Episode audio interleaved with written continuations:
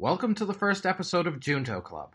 My name is Michael Petnati, and every week I'll be discussing current events, philosophy, and whatever else might interest us with my friends Matt O'Brien and Chu Zhang. We are three robotics PhD students who bonded over mutual suffering, introspective discussions, and cheap Chinese food. On this episode, we discuss our motivations for doing the podcast, its theme, interesting business ventures, and what can make death go from bad to worse. This is Junto Club.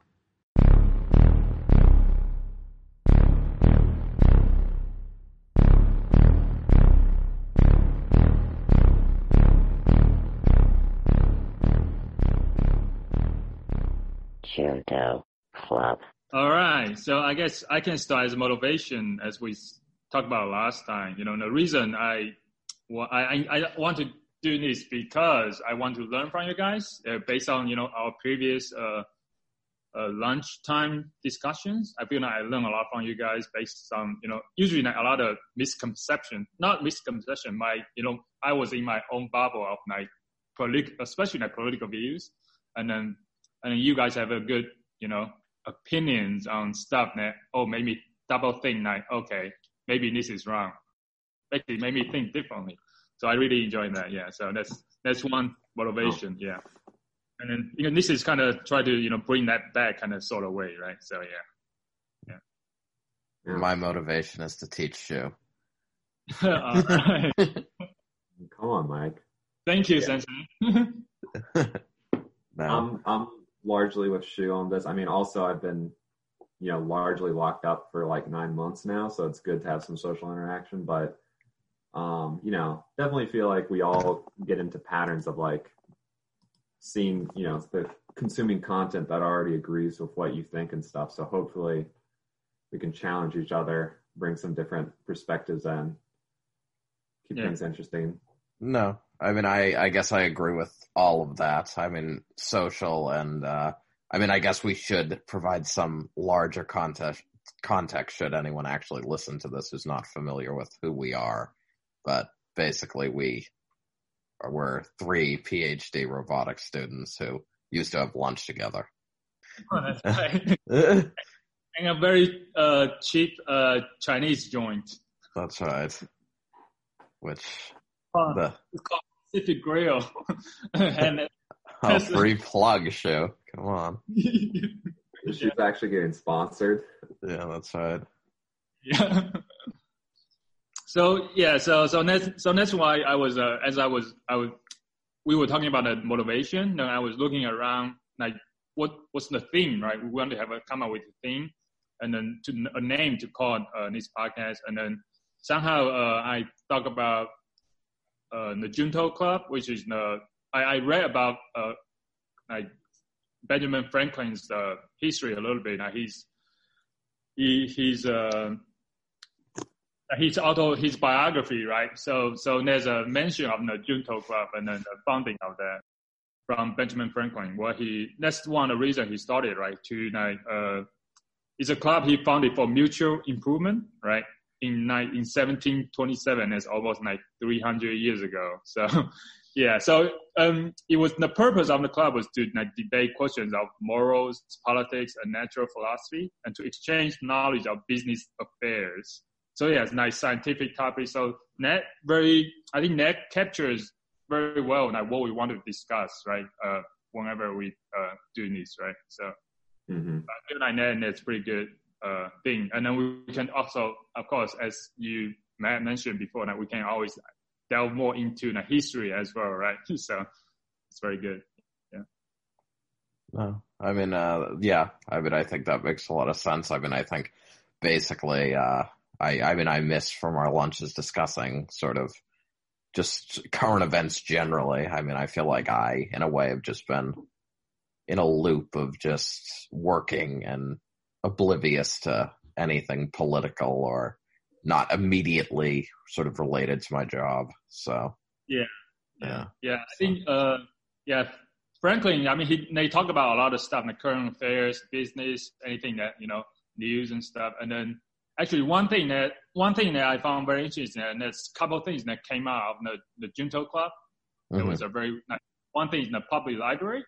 Actually the, the reason they, they have they come out in the library is, is that everybody because they meet everybody every member of the club they meet right uh, every week to talk discuss and they realize hey uh, each each of them have different books right, right? so they want to have uh, people bring their own books to share with uh, members of the club and mm-hmm. that was the initial idea and where it, the public library came from yeah so i was like oh this is very awesome yeah. That's an interesting fact. I didn't know about that. Yeah, yeah, yeah, yeah. I mean, one of the li- one of the library that Franklin started from this actually still exists in Philadelphia. So maybe after this we can go visit sometimes. Philadelphia. yeah, yeah. So yeah. So I think you guys uh, mentioned about the the. Do we need to talk about the four pledges to start this? oh yeah. I think they're reasonably interesting. The pledges to become a member to the Junto Club. Yeah, yeah read them want... off. Yeah. All right, number one, I got this. Have you any particular disrespect to any present members? And you're supposed to answer, I have not. I guess unless you do hate someone who's already in it. My answer is no comments. yeah, that's right. I played the fifth. Oh, man, off to a good start. Two, yeah. do you sincerely declare that you love mankind in general, of what profession or religion soever? Answer, I do. Also, soever, I have no idea if I pronounced that right. It looks like a French word. Mm. Oh, yeah. I thought it's like so ever. Uh, all right, delete this. I'm an idiot. It's all together.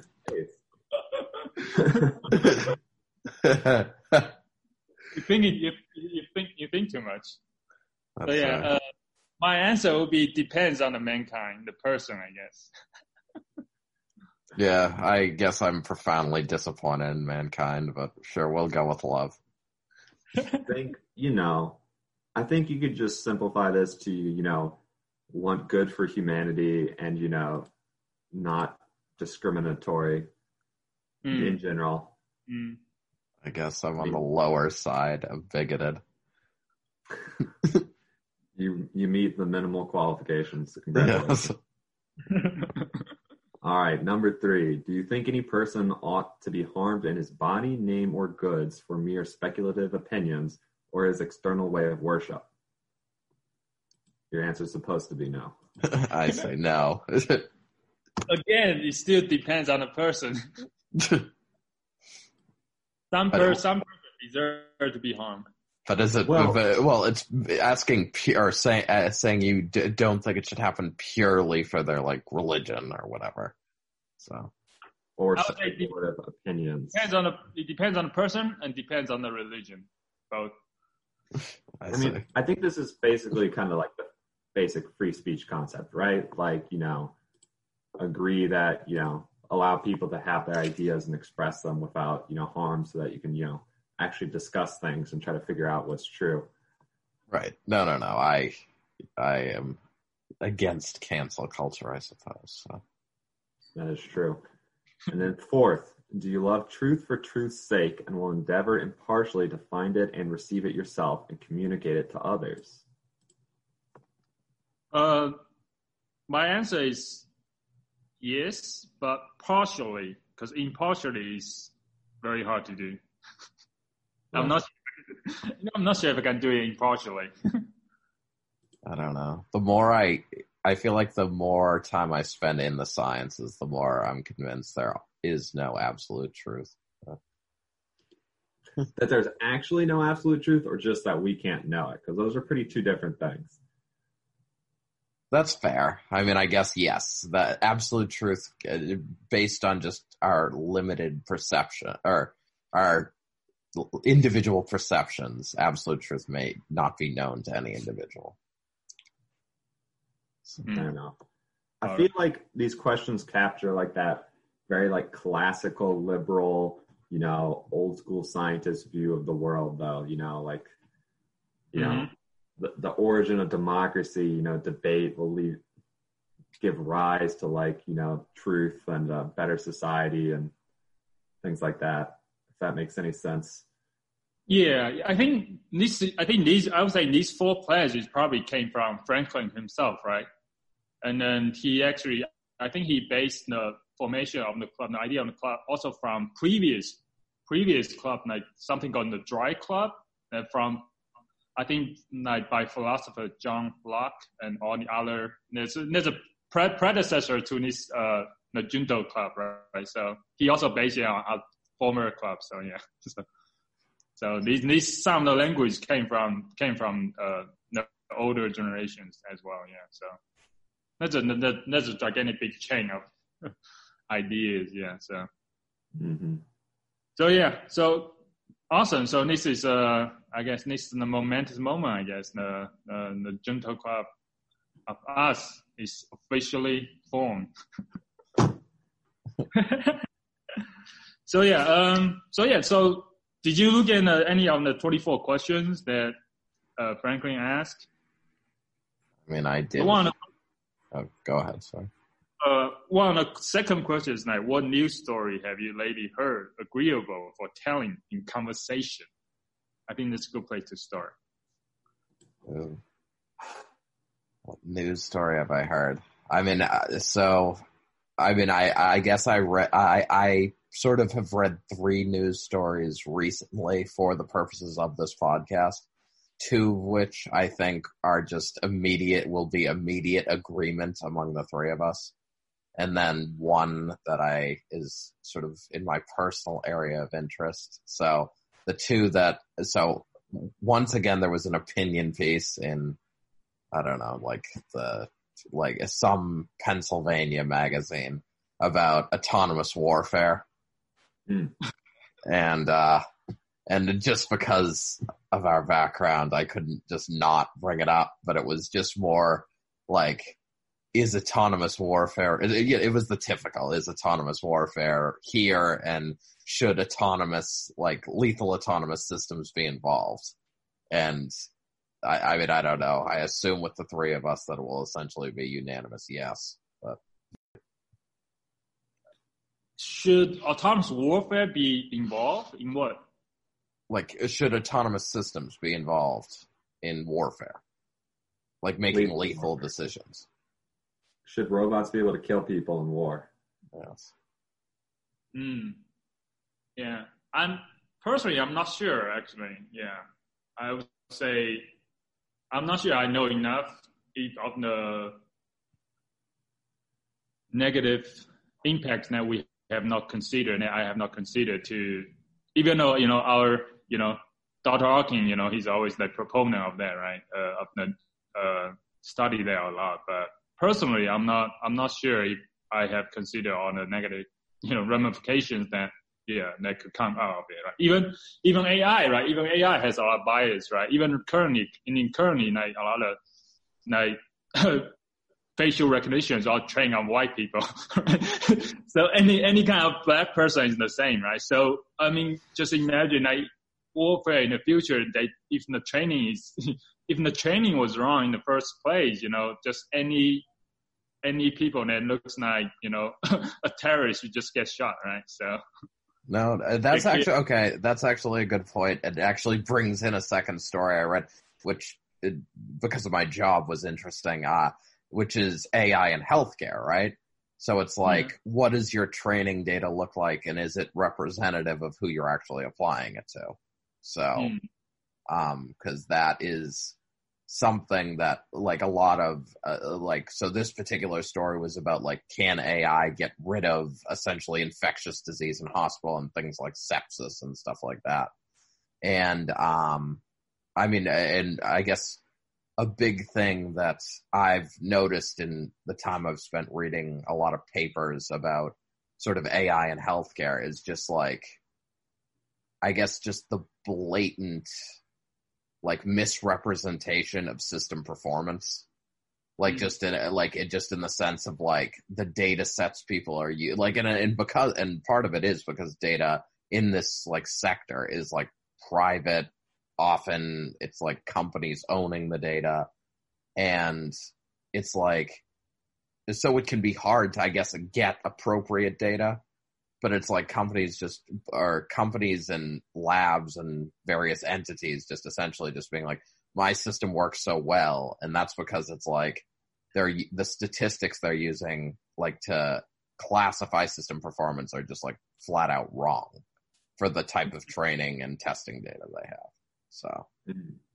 so i mean uh, yeah so i guess it's just but it is you are this article in particular was saying if ai is going to be successful in healthcare that in addition to like being able to trust the system, like one of the key things is having a system that will actually um, represent the population accurately.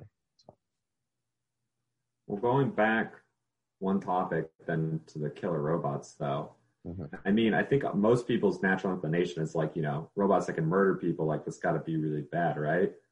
Um, so much so that I haven't seen many nuanced opinions against it just because I think everyone just kind of assumes there's an agreement. But I mean, the thing with a lot of this stuff, the key thing is AI doesn't need to be perfect. It just needs to be better than humans. Right. And so like, you know, obviously you should test and try to fix any bias that is in AI for any reason, but like humans have a lot of bias too, right? Mm-hmm. So there you can arguably have an AI system that has a provable bias, but it still is actually less biased than the majority of people doing this job instead and would do better performance. Like when it comes to war in particular, I mean, just in general in the scale of history, like soldiers in war have, you know, often committed gruesome crimes against humanity. Not saying that, you know, that's what US soldiers in modern times do, but, you know, they're put under often put in like a super hard situation, right? Like soldiers in the Middle East have had to deal with, you know, people who pretend to be civilians to try to like attack them. They have to be worried for their life and the life of like their friends who they've like trained with and worked with for like months. You know, so this puts really an unreasonable position on them when in a robot, you know, an artificial AI system doesn't have any fear, doesn't have any concern. So it's not even that hard to see it improving performance over what people do. I mean, drone strikes are often brought up as like a political hot topic, right?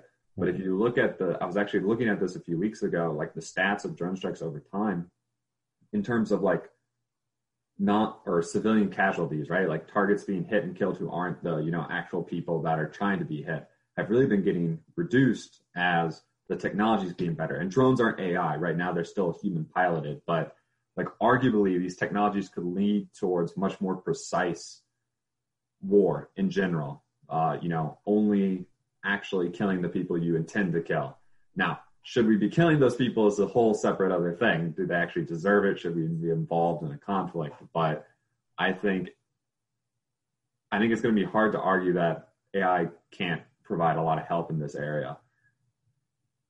Sure. No, I uh, yeah. I mean, I basically agree with that. The whole point of things like basic training is to like limit identity, like help produce soldiers that follow orders. And I mean, if a superior tells you to execute an order, I mean, you're going to likely do so. Or we've seen in the past, um, I guess people do so without, I guess, the ability to, uh, uh, I guess, be precise or the I, uh, not being certain that they're executing the order on the right target or whatever. Um, so I think with things like AI, uh, as you said, sort of, yeah, I, I mean, AI won't have that stress. And if, I guess, governing bodies have some type of like the laws of war programmed in or whatever, that's, uh, makes for a.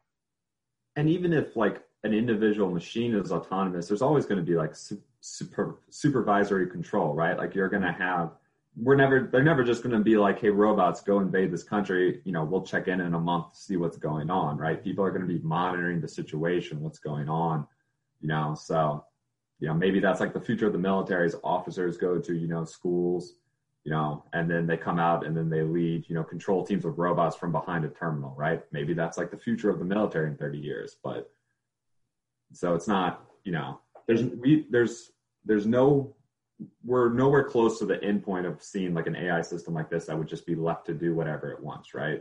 right. In the next like, decades forward, these things would still be supervised by humans. Mm-hmm. Yeah, I, I guess. Uh, yeah, I guess. No, question, the debate. I mean, I'm not sure. I think it's a good topic to talk about, but I'm not sure if it's the right debate to have. Because I mean, AI is just anything is just like a tool, right? It's a any tools like can be, you know, can be useful and can be abused, right? So, and also I think, I guess it's for any for any country's national security is you know is to do it right to get it over and because in the future if you don't have enough population soldiers you can just you know build on this robot just send it over right you don't like right now china is you know have a lot more population. They can just send soldiers right? But in the future you know you don't even need a lot of population anymore to have a very strong military right? Just every just just remote it became every, everything everything like remote work right? Right now everything is remote work you know remote warfare as well right? So yeah. But anyway what i found interesting is that matt you mentioned that you couple of days ago you were just like browsing and you were looking into the drone statistics stats right i mean what what were you doing like why what, what I, I just want to know what motivated you to look into stuff like that. I mean, for I would never think about like to look online and say, "Oh, I want to look up drone stacks." Right. right. So, well, personal, you know, to get personal slightly, I'm one of those people who sometimes gets mad and argues with people on the internet. You know, um, so as a, one of these people who are like, Obama's a war criminal because he did like drone strikes and stuff, and I'm like, basically the point I was making is, I mean, it was basically against the I was annoyed with the argument that you know using drones means you're like a war criminal or doing something bad when what I what I thought and what the evidence I found seems to support um, is that drone strikes, if anything, have reduced civilian casualties and you know excessive things. They're just simply, especially as technology is improving, there are more precise forms of warfare. Now, again, there's still the question of you know, do you enter, you know, there's some bad guy in the Middle East or some, you know, that might be doing something bad should the U.S. get involved or not? Because getting involved has a lot of consequences, but you know, just letting them do whatever they want also has consequences. So those are really hard decisions. But like drones themselves are a very useful tool. Uh, but, I, I, yeah. So there's a lot of, and you see this a lot. If you if you're on the internet, you see people who are like, "Obama's a war criminal," drone strikes. Like that's just like a meme that gets passed around, and it's dumb, yeah. and I don't like it. But I, I see that a lot too, but I never I never look into it. Like, is it true, right? But what are you like that all the time? Like normally, like what? I guess what? well, I mean, that's not something I do all the time, but it's something I do occasionally. Just curious. Just like get into these like you know weird debates uh, and arguments online. Uh, so what what what kind of news source do you look like? Trigger those like Reddit stuff. Reddit predominantly.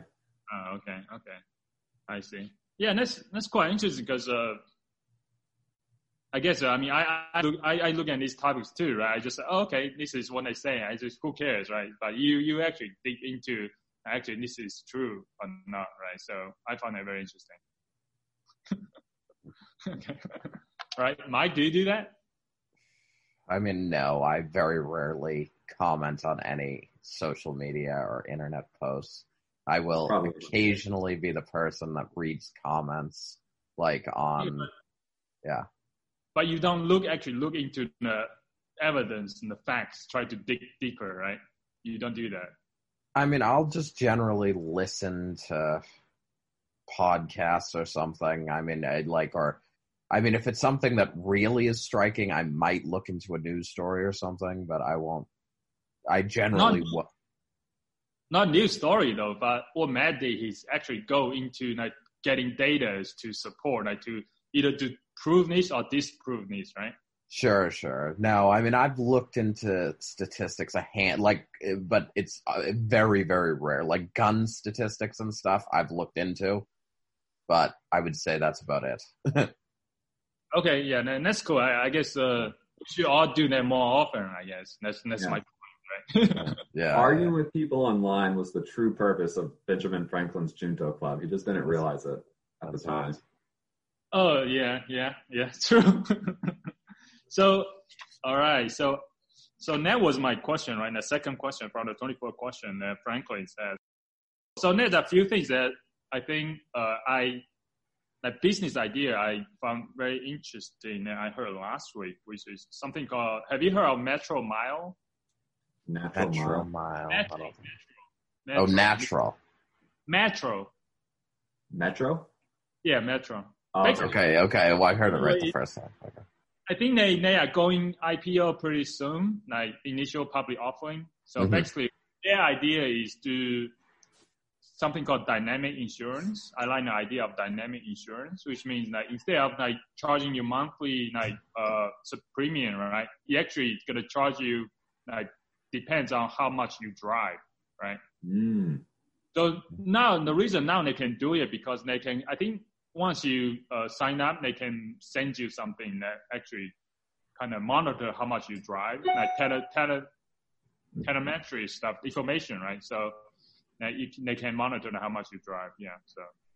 Yeah, there's things that you can like plug into cars that can monitor the status and stuff, and they could probably just use that and beam it to a cell tower. Yeah, yeah. So I, I just I, I, just heard it last week. I said, oh, this is very cool. But I then I look up, go online see where it's available. It's only available in few states right now, like California, somewhere you know West Coast, but not in Atlanta yet. So. So I guess I mean, so their benefit would obviously be like, oh, we'll charge you less if you don't drive a ton, and then what they're hoping is that they're going to get these like people who are pretty low risk um, you know, to pay them without with rarely having to like, you know, actually yeah. pay out. The insurance company rarely have to pay out because these people don't drive. So I guess they're they're wondering if they can capture like a very safe portion of like the insurance pool and profit off them. It's an interesting idea. Yeah, I think also like I think he also they talk about like in the future, like if your car is much safer, like if you instead of human driving, you know, like Tesla, like autopilot, AI driving, it's much safer, and they should take that into account as well, right? When you as your insurance premium. Yeah. Mm-hmm. So if you're upgrading your car to these increasingly autonomous vehicles, then yeah. I guess you would benefit uh, on the insurance side anyway, it, it's, it's, it's more about the company, I guess. I just find the idea of, oh, this is something that I haven't heard before, and this is very uh, a new way of doing things. I just like, oh wow, it's, it's very cool. Yeah. Yeah, I mean, I've been waiting for companies like this, I guess, to because I mean, if you think like I've always wondered, like, so in Massachusetts, essentially, they like they you no longer have like toll booths, right? I mean, or like probably in most of the Northeast, there are no longer toll booths, and I'm sure it's spread across the country. and uh, yeah, and basically, so you go, so essentially, toll roads you drive through, and they just take a picture of your license plate, and if you have a trans like an account with the state, they charge that account. If they don't, then they you know bill like bill you at your on file address or whatever and I've been waiting for like the time where essentially like you enter a toll road and it's like you exit that toll road and they take a picture of your license plate again. And it's like oh like in order to go from A to B you had to be driving 85 miles an hour.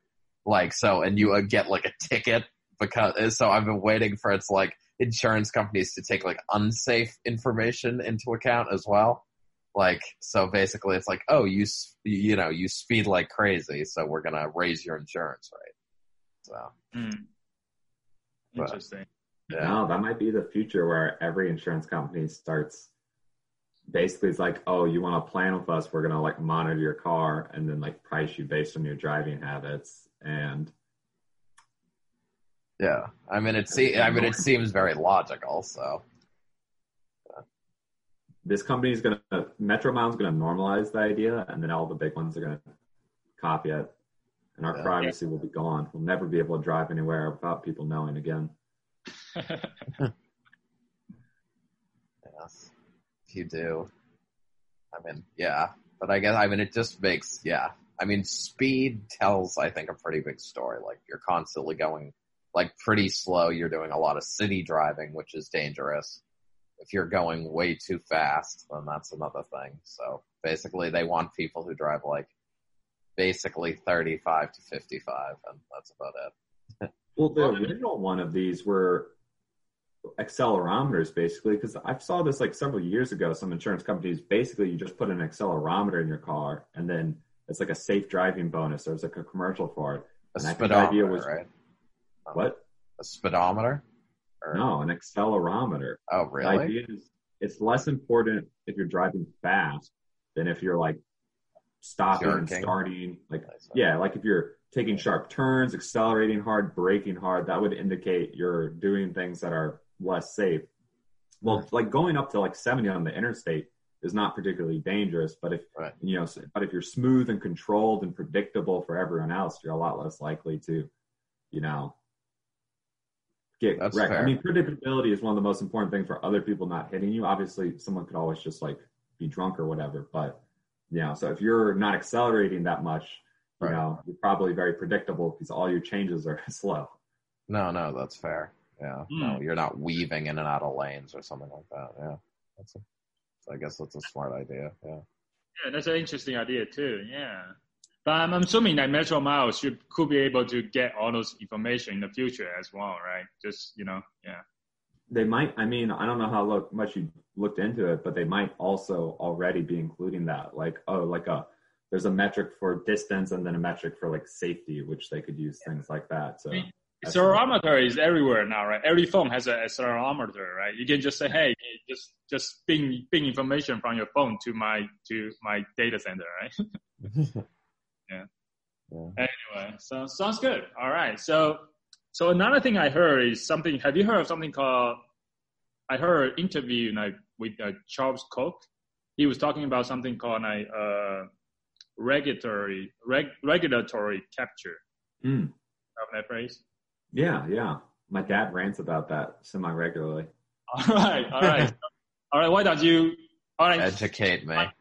Here's my interpretation, my, my initial interpretation, and then Matt, you can probably uh, uh, explain more later in more detail. So, so basically, he the, the, example he gave is like if someone like giving a haircut, right? Like for someone need to to go become a barber to actually uh, get give haircut to people, right? And they actually need to go go to these, these license school to get a license to do that, right? Whereas mm. like so, but that's a hurdle, right? That's a hurdle for people to get get uh, what do you call that? Get money, get get jobs, right? So that's really bad, right? For the for the general public, right? Whereas like engineers, where we just go to school and then we we don't even need any license to design like AI and stuff to do and make a lot of money, right? So that's that's no hurdle for engineer, but that's a hurdle for like these regular trades school that people want just want to go to specific trade, even like cutting hair. That's not, you know, the worst case you can do is you know, get the haircut, right? So, yeah. So that, so that's the hurdle. I think, I think it's my interpretation is the regulatory capture is the hurdle that government plays that for specific interest group that prevents other people from, uh, basically getting, what do you call that? Economic mobility in, in some way. Yeah. Yeah, I think that's uh, pretty close. I think so I, I, guess in general, I would say, as far as I understand it, is like, yeah, regulatory capture is when like non-government entities use the government to place regulations and things that benefit them. Um, mm. And things like unnecessary occupational licensing is like a, an example of that, right? Although I'm, I guess I kind of doubt, I don't know, maybe they did. Maybe like, you know, were haircut people like giving money to their local state legislators to be like licenses. But I've heard unnecessary occupational licensing is an issue that I see get brought up sometimes. It's not really a big thing, but there's some niche places, groups that say, hey, this is a problem because, as you say, it provides barriers to entry for people to access what's often are relatively like, I mean, these are jobs that sometimes can provide a, like a reasonable wage, but um, don't require like a lot of education or super specialized skill set. So it's something that a lot of people who are, you know, poor lower income could potentially have access to, but these things like these unnecessary licensing kind of like restricts them. But like in in more broad speaking, regulatory capture can be applied to you know sometimes companies, big companies will say things like, you know, we should have a requirement for like a minimum insurance for something, which sounds good, right? Like, oh, big companies need to be responsible, but then, you know, small companies can't pay, you know, they can't afford to have this, you know, $10 million coverage for their, you know, new factory crane company, right? So just getting like off the ground becomes really hard. So, I mean, obviously there's a lot of industries where the barrier of entry, a barrier to entry is not always a government thing, but a lot of government regulation increases the barrier to entry. And it's not just like on a personal thing, but when you increase the barrier to entry, the ability for competing companies to come in, you know, and do the whole free market thing where a competing company drives down prices, offers new innovative services, things like that, gets restricted. So, yes, regulatory capture is an issue. Um, it's probably unavoidable, honestly, but you know, government should do what they can to like try to limit it. What do you mean by why is it unavoidable? Well, I mean, as long as the government is regulating businesses, what's the chance that businesses will not like no one will be able to like influence them to do a regulation that maybe benefits them more than helps the general population, right? Okay, yeah. Yeah. I, it's like it's an issue that you'll probably never get rid of entirely. I mean, that you know, readjusting how our political system is funded and elections happen, and that's a whole different topic. Could probably help a lot, but you know. All right, tune in next week. that's a whole different thing, but yeah, regulatory capture, it's bad. So, so what what do what does your dad rant about it? Well, I mean, he's my dad's probably a more libertarian minded than me. Um, and I think he kind of so- often uses as an argument that like government regulations in general are bad. So this is something you'll see from the right. They'll be like government regulations are bad, and this is like a one example of like why they're bad. Um, sometimes people I see it pushed as like the reason monopolies exist is because of government interference. Interference. I've seen strong libertarian types make that statement, and Wait. a little bit there could be accurate because again, reg- regulatory capture can help restrict competitors from getting into a market, but uh, that's dumb because in a completely free market, monopolies will happen very often. So it's not it's not something that a monopoly is not only a function of regulatory, you know, regulation from the government. And I mean, there's also a balance because like some regulations are good. And even if they have an unintended effect of restricting competition, sometimes they're still like beneficial overall but there are indeed dumb regulations like occupational licensing for jobs that have little to no risk to anyone. Um, know. Yeah, I see. I see. It's not completely bad, like a lot of people say, like giving like the haircut example, right, the barber example. But actually, it's just people that you're just using that to attack it. But some some regulation might is, are good, right? So yeah, that makes yeah. sense.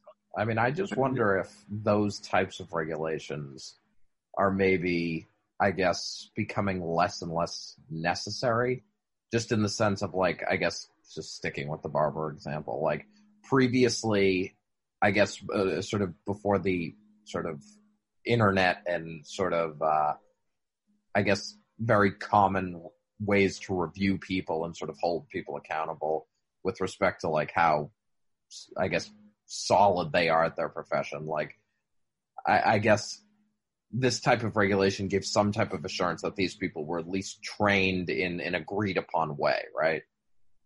Whereas mm-hmm. now it's like maybe that isn't as necessary just simply because like if they're a terrible barber and essentially cutting off people's ears, then you're gonna find that out, you know, via like a Yelp or some type of review service, right?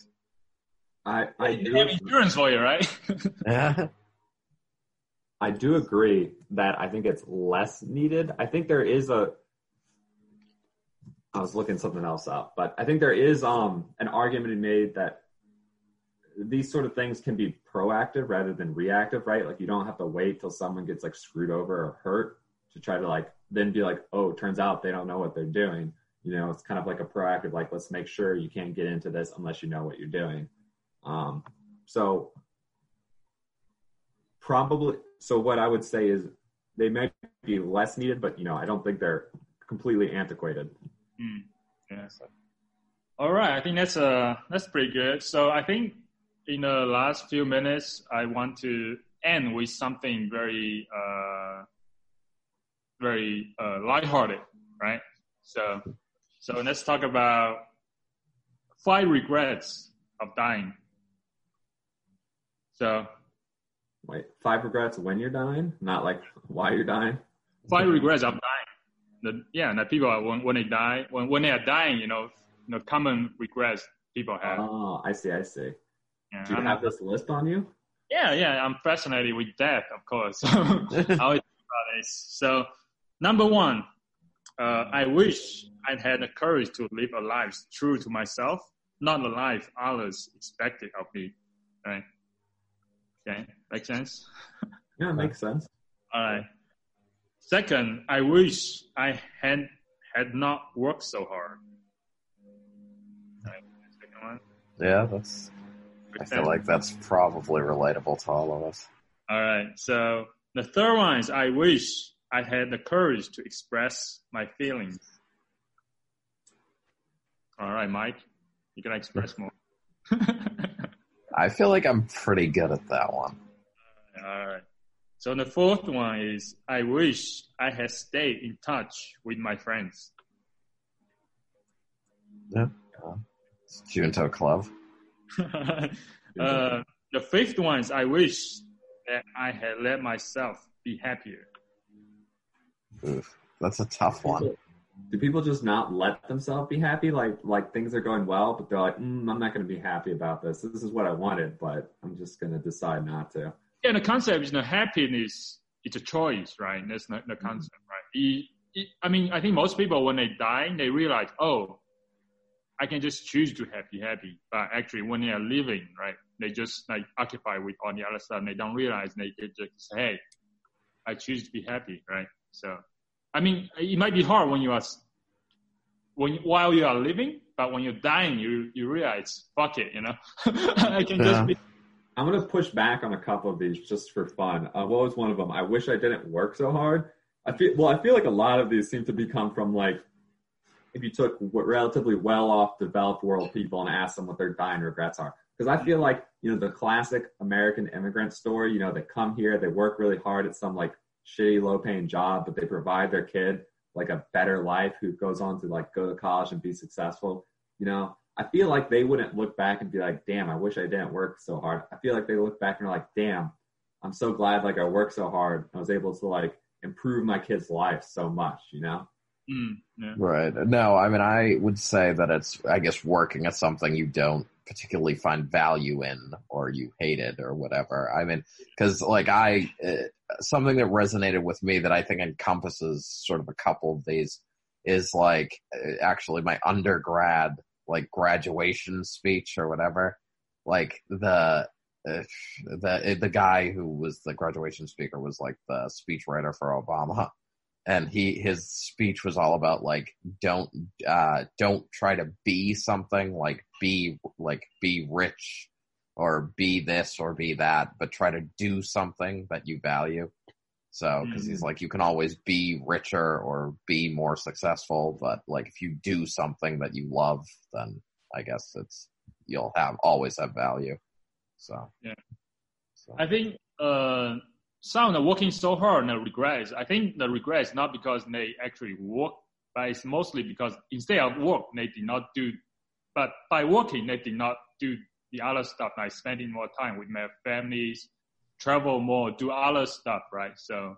Mm-hmm. No, no, I'm definitely not saying it would never be a, like a legitimate regret. You could obviously overwork when it was unnecessary, not it wasn't for something important. I imagine it's kind of what Mike says. If you're doing something that's important with your work, you probably won't regret it. If you're just working because you know you want to climb the corporate ladder, but you already are pretty comfortable and you're ignoring you know your family to do it, you know, then it's probably more likely you're going to regret it. Yeah. So my question for you guys is, what what what are you most afraid that you might regret when you're dying? Like when you die, like what, what's the most regret that you uh, try to avoid? Yeah. I, I guess I would start right. I, I guess my regret is uh, not to leave, not to, I don't know, not not to leave. I guess just just there, right? Just to to live. I guess like to experience things and then to I, it's yeah, it's kind of still hard for me to kind of articulate it, right? So, but I want to, I guess, to live a full life in certain in certain ways, but I'm not sure what that means, right? And then when I die, and I oh I I I don't I I don't I'm afraid of regret, and I realize I have not lived, right? So whatever that means to me, right? When I'm dying. But yeah, so also I mean going back to like uh, initially like in the beginning the Mike's uh, quote right from uh, Socrates Aristotle right to uh, unexamined uh, unexamined life is not worth living, something Mhm. like that. So, yeah, Yeah. So I so that's why I try always try to examine my. Recently, I started examining my decision and stuff like that. Like, oh, okay, why did I make that decision and stuff like that? Anyway, so yeah, try to examine it a little bit. Yeah. No, it's, that's insightful. This is an incredibly deep personal question that I had not really considered before. No, Um, I mean, uh, I'll just say I hope I have a few more decades to figure it out. But That's true. Ideally. I don't know. I mean, right now in my current state, uh, being very close to finishing my PhD, the the one thing, the only thing that comes to mind is like I'd be really pissed if I don't actually complete it because like I've invested so much time and I know I've had enough opportunity that like I could have done it. You know, so I know like if I fail, like this would be on me because I should have been able to. But this is obviously kind of like a short term, like where I'm at in my life sort of thing. Mm. Um, although I imagine if I failed to get it, even when I died, I'd probably be pissed off about not having completed it. But Mm. obviously, on your life scale, there probably might be other things that are more important. Mm. yeah, I mean, I would say my thinking is just uh, maybe in line with I don't know more the second or third one. I don't remember which one it was, which is more just I guess taking the time to sort of pursue things for you that you wanted to try. So I guess yeah. So sorry, go ahead. I mean, what do you mean? Say, can you repeat what you say? Uh, so just uh, so I I would say that I definitely have been in like very am very prone to get in a mode of like okay like here's where we here's like essentially the state of my life like what's the next goal so I guess taking the time to sort of just pursue things that for I guess for purely for enjoyment sort of in the moment as opposed to sort of being very goal focused I think is yeah I mean, something that I would probably regret at this point. So. Regret that you are more very goal focused. Yes, goal focus. So, like, as a, so constantly planning for the next long term goal as opposed to taking, I guess, the time to sort of live in the moment. Ah, okay. Yeah. Okay, that makes sense. I've heard that like I've heard that related to like doctors and medical professionals because they also you know they go to through crazy amounts of schooling and then they do residency and it's like sort of like they're like always like oh I'll do this and then I'll live my life quote unquote but like for Right. the but like the and then you know happens so late you know it's like you should step back and realize like while you're doing this you should be living your life you are living your life whether you intend to or not right so yeah take the opportunity to do the things you want Yeah. Not that goals are bad obviously but Yeah, one one concept is uh is instead of like taking the re- like looking forward to retirement when you're like 60, 70, when you have no energy, you can't walk, you can't even probably have sex, right? So so the the, the idea to have like mini mini retirement, like once a year, maybe take a month or two months, you know, like off, you know, just like mm-hmm. take a mini retirement in between when you have the energy to do stuff, you know, yeah. Mm-hmm. Because when you are 60, 70, when you retire, you have money, you have time, but you have no energy, right, to do anything. Well, that's why we need robotics, like exoskeletons or robots injected into us to fix us. So, so get working, ship. All right, that's our company next. Yeah, that's Well, right. Now you just gotta find me a job that lets me take two months off a year because I do that happily. Like, Yeah. You are doing it right now, right? You are doing everything remote, right? So you can, Yeah. you, right now you could, instead of living in the U.S., you could be in Mexico, right? In any country, any other country, like on the beach somewhere, right? it would be difficult to do my work on a beach in Mexico. I would say.